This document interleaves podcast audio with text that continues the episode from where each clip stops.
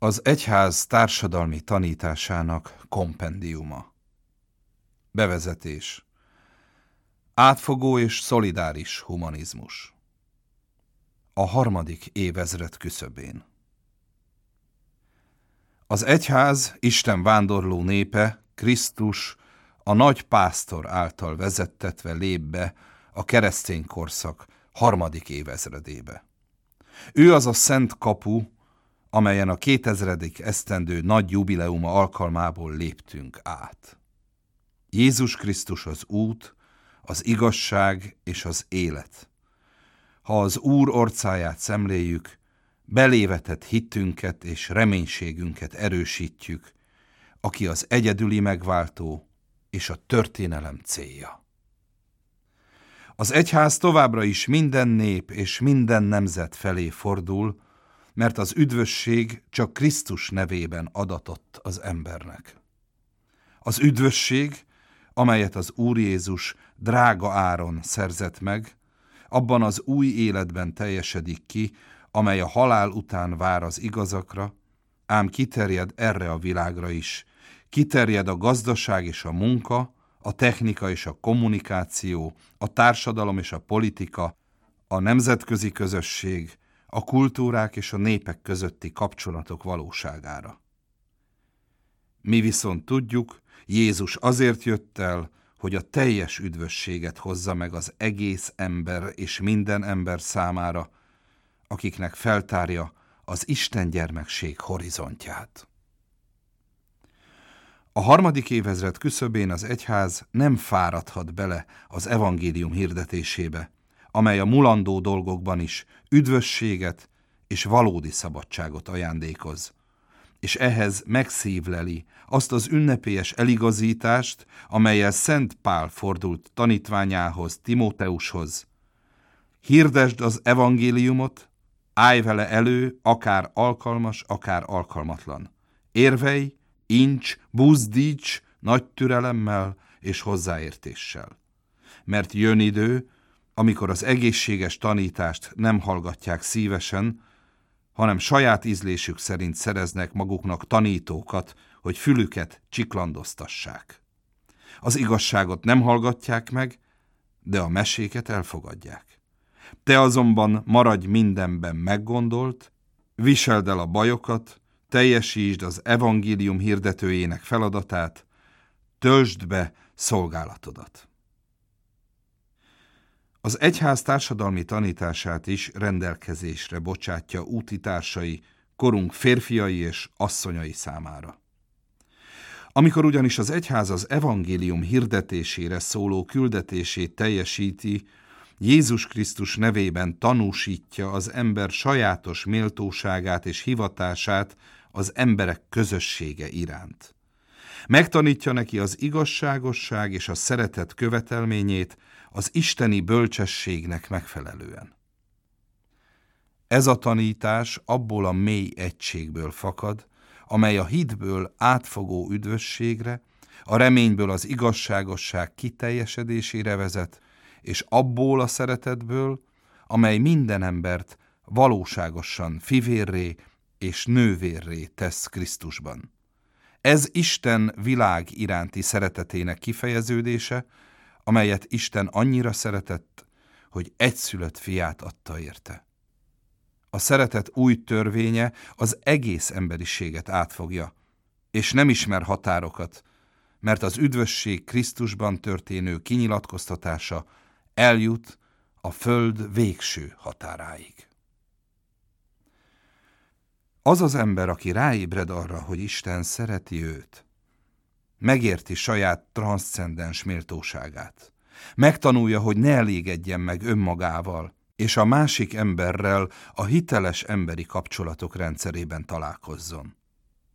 Azok az emberek, akiket Isten szeretete újjáteremtett, képesek arra, hogy megváltoztassák az emberi kapcsolatok szabályait és minőségét, sőt még a társadalmi struktúrákat is. Olyan személyek ők, akik békét hozhatnak ott, ahol konfliktusok vannak, testvéri kapcsolatokat teremthetnek és tarthatnak fenn ott, ahol gyűlölet uralkodik, képesek keresni az igazságosságot ott, ahol az ember-ember általi kizsákmányolása hatalmasodott el. Csak a szeretet teszi lehetővé az emberek közötti kapcsolatok radikális megváltoztatását. Minden jó akaratú ember, aki magáévá teszi ezt a lehetőséget, képessé válik az igazságban és a jóságban ismerni fel az igazságosság és az emberi fejlődés mérhetetlen távlatát. A szeretetnek, amelyhez a maga társadalmi tanításával az egyház is hozzá kíván járulni, olyan hatalmas feladattal kell megbirkóznia, amely az egész embert érinti, és minden embert megváltoztat.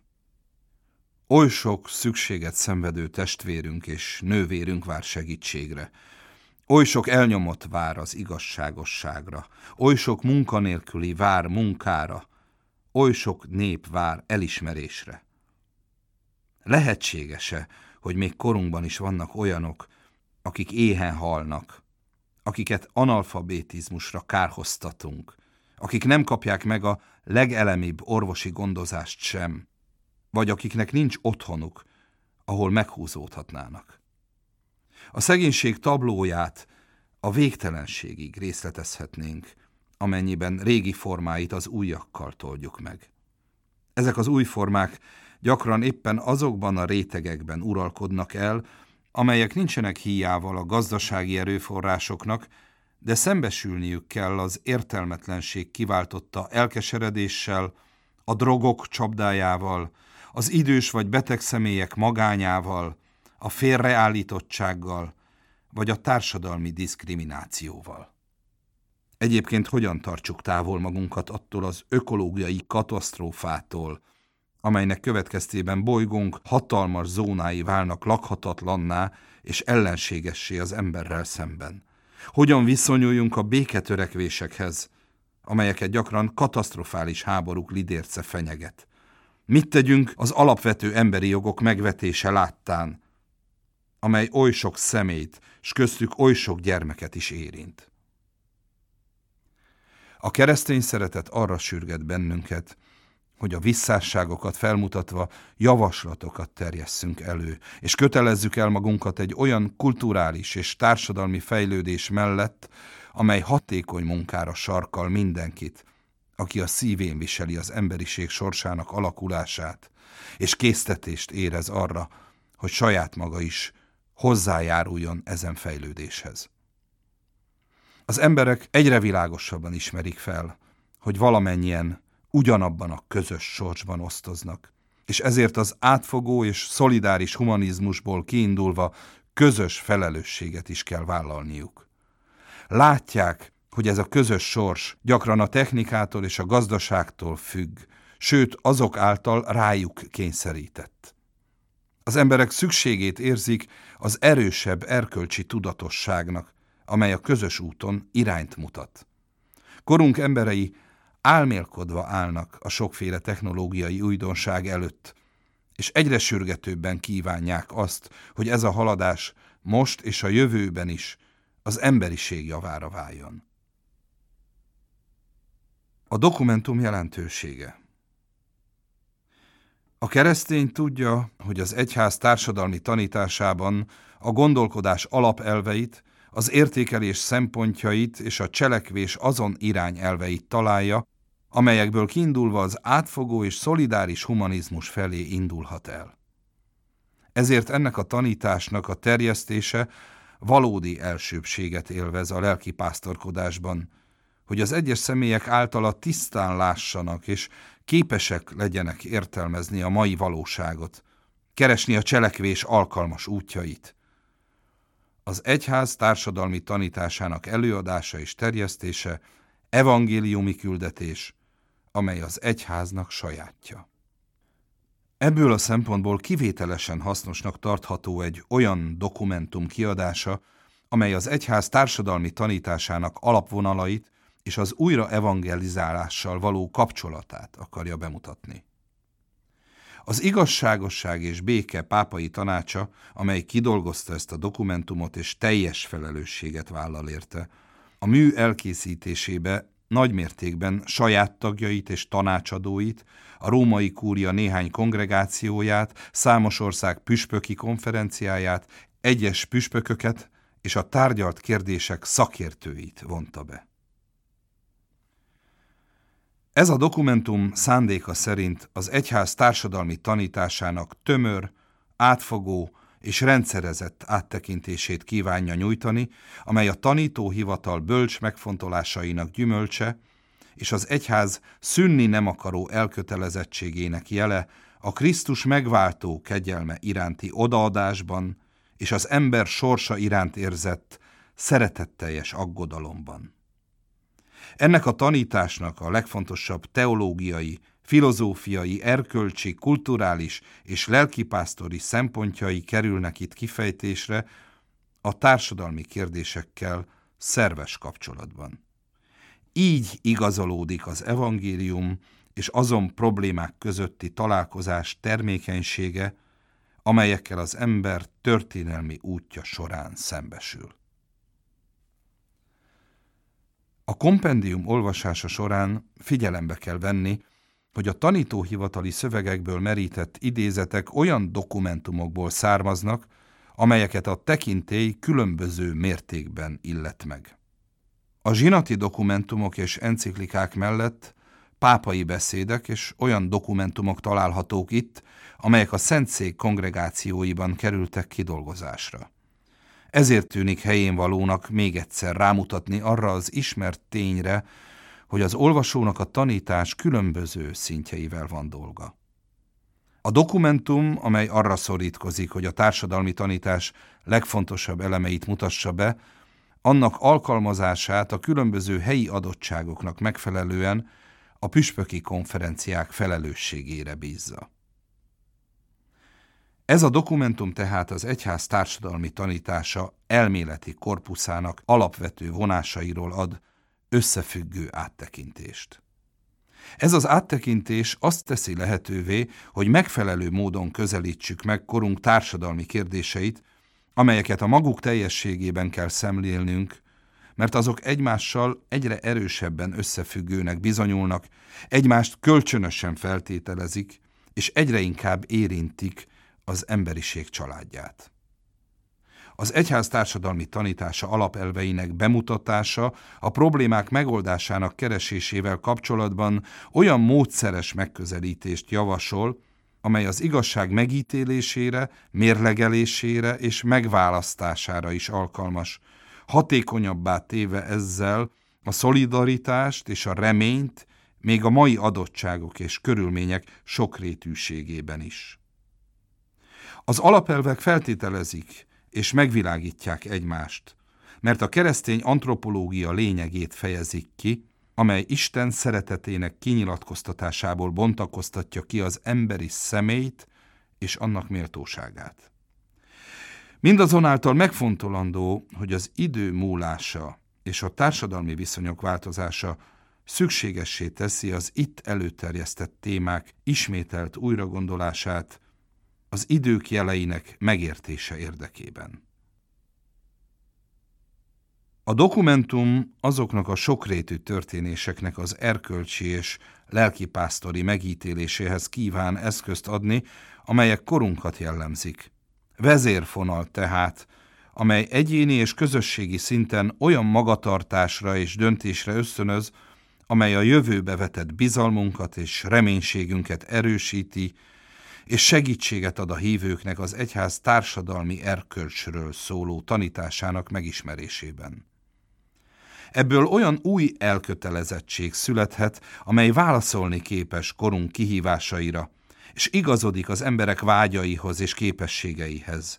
Mindenek előtt azonban felébreszti azt a sürgető kívánságot, hogy az egyéni elhivatottság új formákat öltsön az egyházi karizmáknak a társadalom evangelizációja érdekében való gyakorlásában, mert az egyház minden tagja részesül ebből a világi jellegből.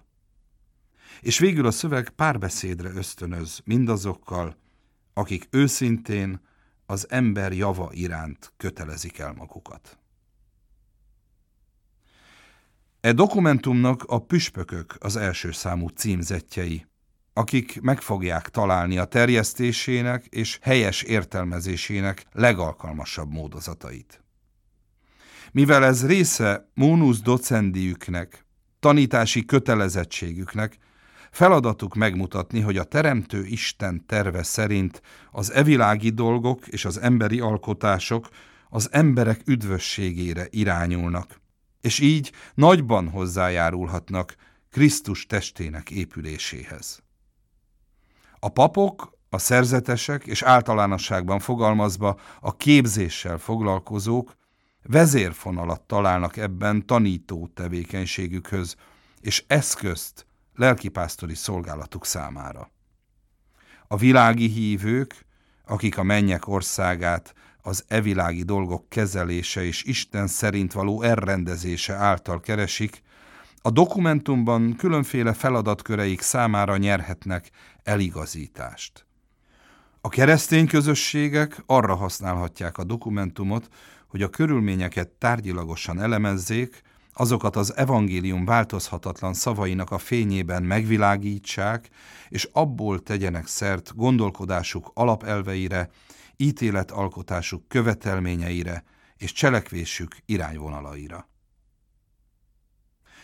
A dokumentum a más egyházakban és vallási közösségekben élő testvéreknek, a más vallásokhoz tartozóknak és minden jó akaratú férfinak és nőnek is szól, akik a közjó érdekében tevékenykednek.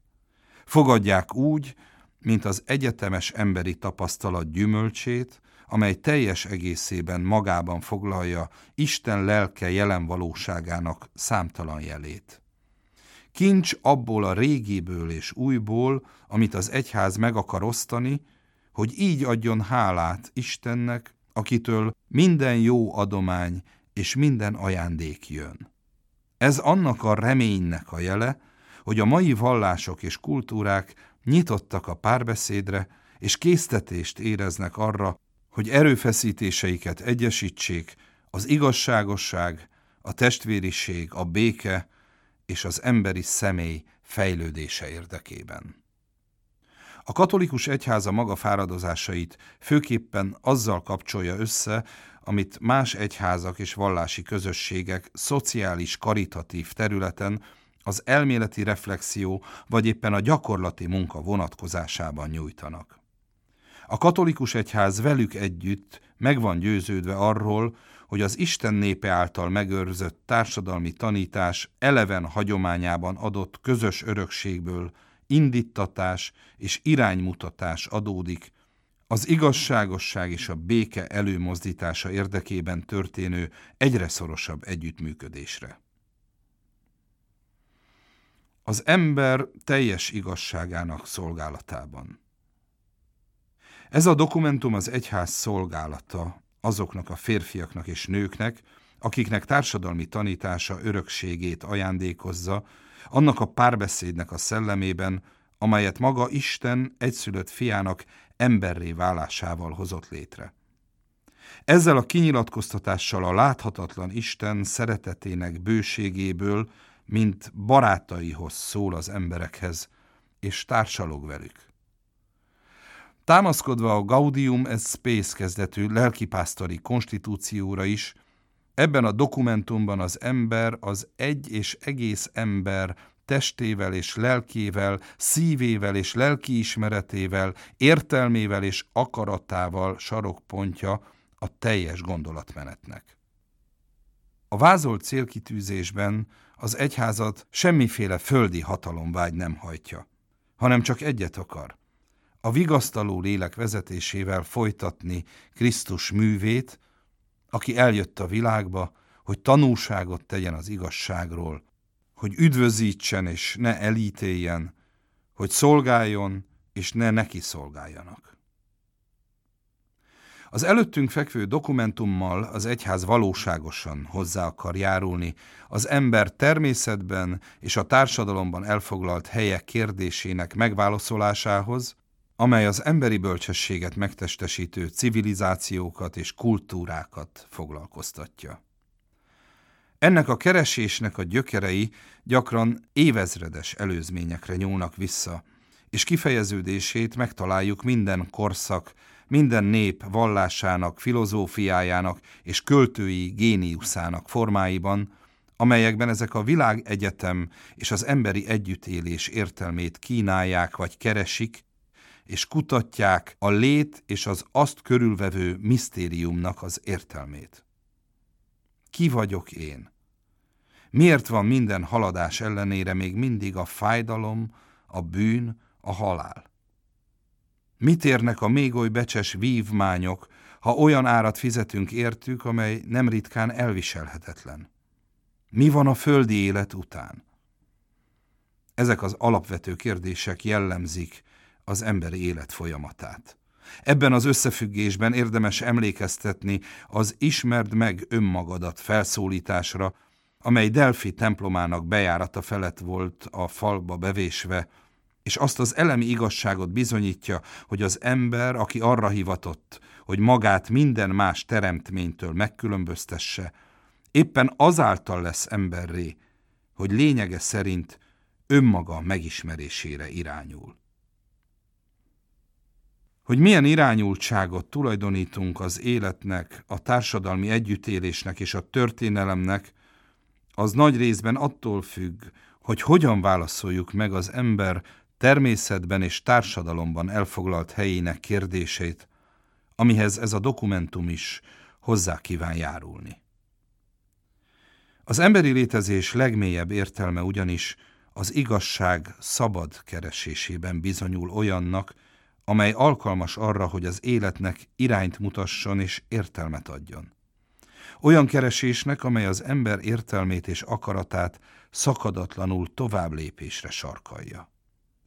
Ezek az emberi természet legmagasabb rendű kifejeződései, mert olyan válaszokat követelnek, amelyek a személyes elkötelezettség komolyságát a saját létezéshez mérik.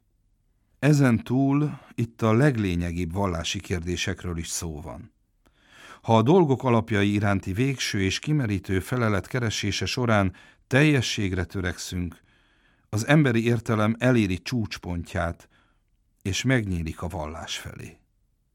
Ugyanis a vallásosság az emberi személy legsajátabb megnyilatkozásának bizonyul, mert értelmes természetének csúcspontja.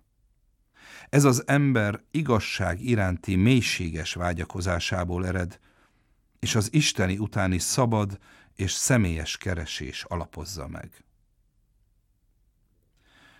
Az alapvető kérdések, amelyek az ember útját a kezdetektől kísérik, korunkban a kihívások sokasága, a helyzetek újszerűsége és az olyan súlyos következményekkel járó döntések miatt, amelyekkel a mai generációknak kell szembesülnie, egyre nagyobb jelentőséget nyernek. E nagy kihívások közül, amelyek előtt ma áll az emberiség, az első az emberi lét igazságának, valóságának kérdése. A természet, a technika és az erkölcs határainak összefüggéseit feszegető kérdések döntően a személyes és a közösségi felelősséget kérik számon azzal kapcsolatban, ami az ember, amit az ember tenni képes, vagy amivé lennie kellene. Egy második kihívás a pluralizmus és a különbözőség minden területen való értelmezése és kezelése. A gondolkodás, az erkölcsi döntés szabadsága, a kultúra, a valláshoz tartozás, az emberi és társadalmi fejlődés bölcseleti szintjén. A harmadik kihívás a globalizáció, amelynek jelentősége nem korlátozódik a gazdaságra, hanem sokkal távolabbra és mélyebbre nyúlik, mert az emberiség történetében új és sorsdöntő korszakot nyit meg. Jézus Krisztus tanítványai ezen kérdések által érintve érzik magukat, szívükben hordozzák azokat, és el akarják kötelezni magukat minden emberrel együtt, a személyes és a közösségi létezés igazságának és értelmének keresésében. Azzal járulnak hozzá ehhez a kereséshez, hogy nagy lelkű bizonyságot tesznek az ajándékról, amelyet az emberiség kapott. Isten a történelem menetében hozzá az emberhez intézi igéjét, sőt párbeszédre lép vele, hogy az üdvösség, az igazságosság és a testvériség tervét kinyilatkoztassa neki. Emberélet fiában, Jézus Krisztusban Isten megszabadít minket a bűntől, és megmutatja számunkra az utat, amelyen járnunk, és a célt, amely felé törekednünk kell. A szolidaritás, a megbecsülés és a szeretet jegyében. Az egyház az egész emberiséggel együtt halad a történelem útján. A világban él, és bár nem a világból való, arra hivatott, hogy szolgálja azt, és ezáltal belső rendeltetését kövesse. Ezt a beállítódást, ahogyan az előttünk fekvő dokumentum is mutatja, az a mély meggyőződés táplálja, hogy a világ számára éppen úgy fontos elismerni, hogy az egyháza történelem valósága és kovásza, mint ahogy az egyház számára is fontos tudatosítania azt, amit ő köszönhet a történelemnek és az emberiség fejlődésének. A második vatikáni zsinat az emberiség családjával szembeni szolidaritását, megbecsülését és szeretetét ünnepélyesen kinyilvánította, és vele számos kérdésben párbeszédre lépett.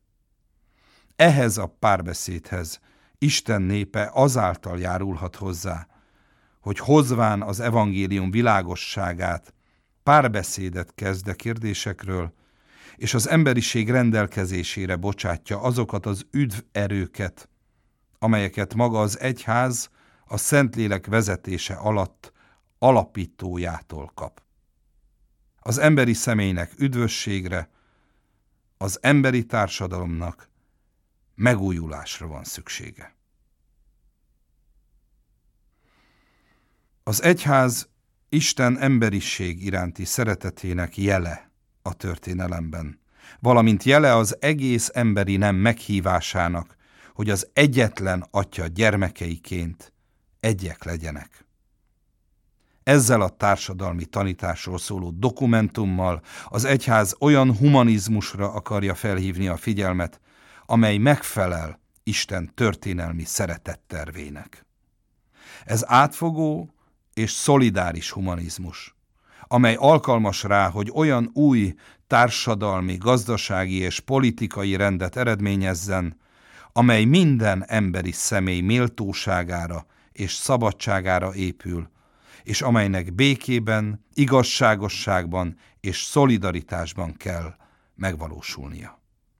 Ilyen humanizmus akkor lehetséges, ha az egyének és közösségeik megértik, hogy az erkölcsi és társadalmi erényeket ápolniuk kell önmagukban, és el kell terjeszteniük a társadalomban, hogy az isteni kegyelem nélkülözhetetlen segítségével valóban új emberekké és új emberiség építőivé legyenek.